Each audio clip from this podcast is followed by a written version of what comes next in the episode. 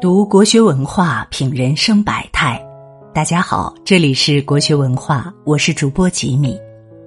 今天和大家分享的文章是自我提升的三把钥匙：读书、运动、早睡。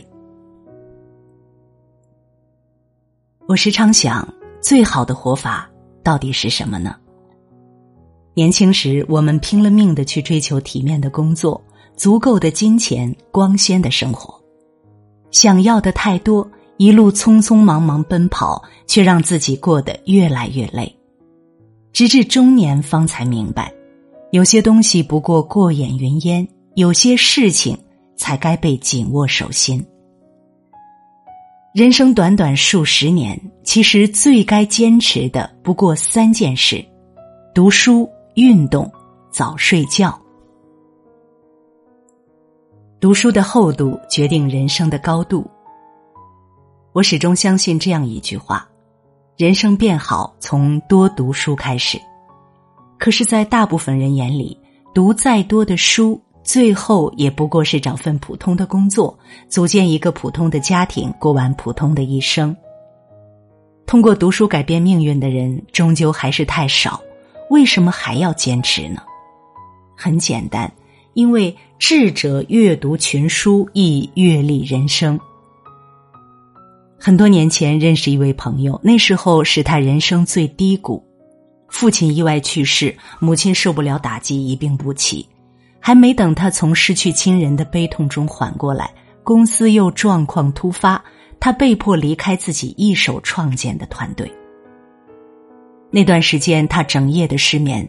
只能靠听书抚平内心的焦躁，就这样养成了读书的习惯。他说：“每次一打开书，就仿佛进入了另一个世界。读的越多，越觉得自己匮乏。人生的很多弯路，其实别人已经替你踩过了。读的越多，内心也更加平静从容。和书中的悲欢离合相比，自己的经历算不得什么。”其实读书的根本目的未必是解决所有的问题，它更像一场心灵的抚慰。孤独的时候可以让你不再寂寞，悲观的时候可以让你不再忧郁。我们也许没有办法决定这个世界怎么运转，但至少我们可以决定自己的思想高度。对于普通人来说，多读书就是最好的方法。一个喜欢读书的人，可能不会记得自己读过哪些书，但是那些看过的故事、收获的感悟、浸染过的气质，就像一颗种子，在你的身体里慢慢发芽长大，不断提升你的认知，不断和过去不成熟的自己告别。即使身在低谷、无所依靠的时候，也能让活着的每一天更有意义和价值。运动的能量决定人生的质量。网上曾经有一个问题：你在哪一个瞬间觉得运动有用？底下的回答很扎心。拿体检报告的时候，多少人正值壮年却是体弱多病，可有的人已至暮年依然精神矍铄，而一步步拉开他们差距的，不过是不同的生活方式罢了。去年，邹奶奶因为运动火上了热搜。很难想象，跳起绳来干净利落的她已经八十岁了，而两千个跳绳不过是她每日运动的项目之一。她每天还要做六分钟平板支撑、一千个仰卧起坐，这样的运动量，即使是年轻人完成一轮下来也是大汗淋漓。可是邹奶奶已经坚持了二十多年。而这份坚持的成果也是有目共睹的。邹奶奶极少生病，十四年来的病历本只有七页。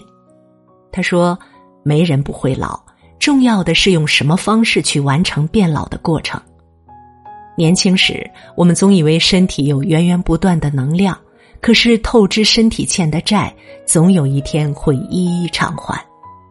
你觉得工作太忙没时间运动，等到去医院才发现。排队需要花费更多的时间，你觉得场地不够，运动没有效果，等到躺在病床上才发现，输液吃药恢复的更慢。运动是性价比最高的投资。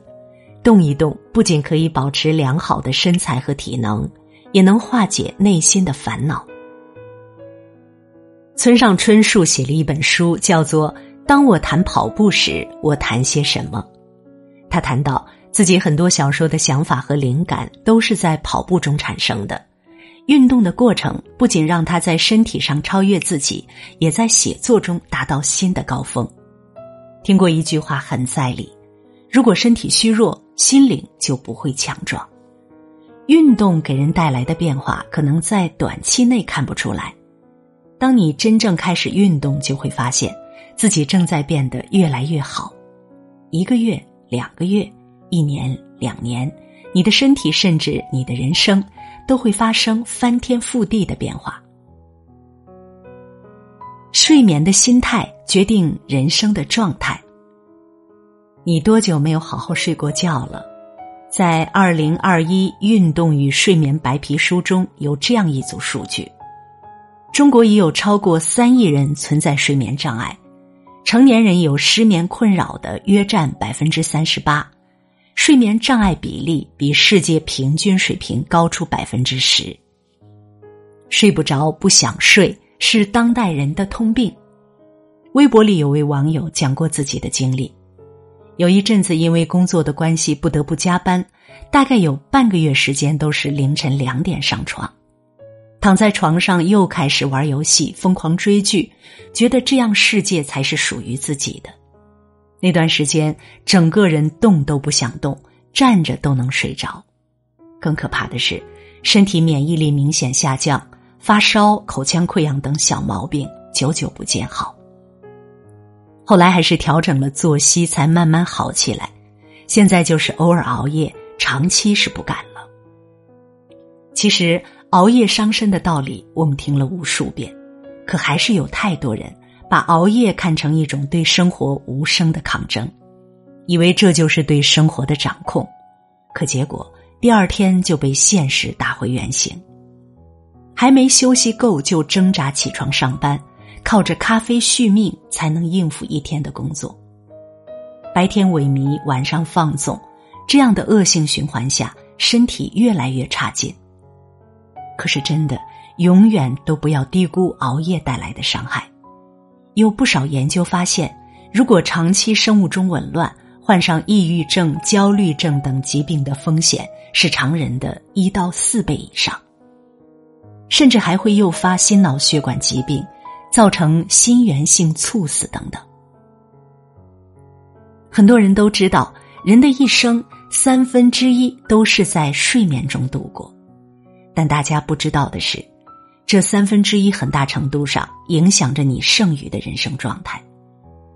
麦克白里有一句话：“一切有生之物都少不了睡眠的调剂。”人也是一样，无论昨天多么劳累，晚上好好睡一觉，精神就能得到恢复。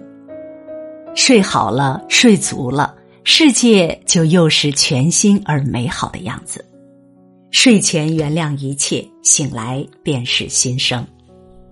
其实细想下来，这三件事都不难，还关乎着一个人活着的质量。读书让人明智，运动让人健康，早睡早起使人的灵魂和身体得到滋养。真正难的是战胜自己。多少人轻松从容的开始，最后多半都坚持不下去。但无论此刻的你感到多难，也要记住，人生就像一场经历。即使是最简单的自律，也会让你的人生达到新高度。只要坚持下去，你就会慢慢变得更加强大、自信、笃定。与你共勉。好了，今天为你分享的文章就到这里了，感谢大家的守候。如果你喜欢国学文化的文章，请记得在文末点一个再看，也欢迎您留言并转发。让我们相约明天，愿国学文化的声音伴随着你的每一个清晨。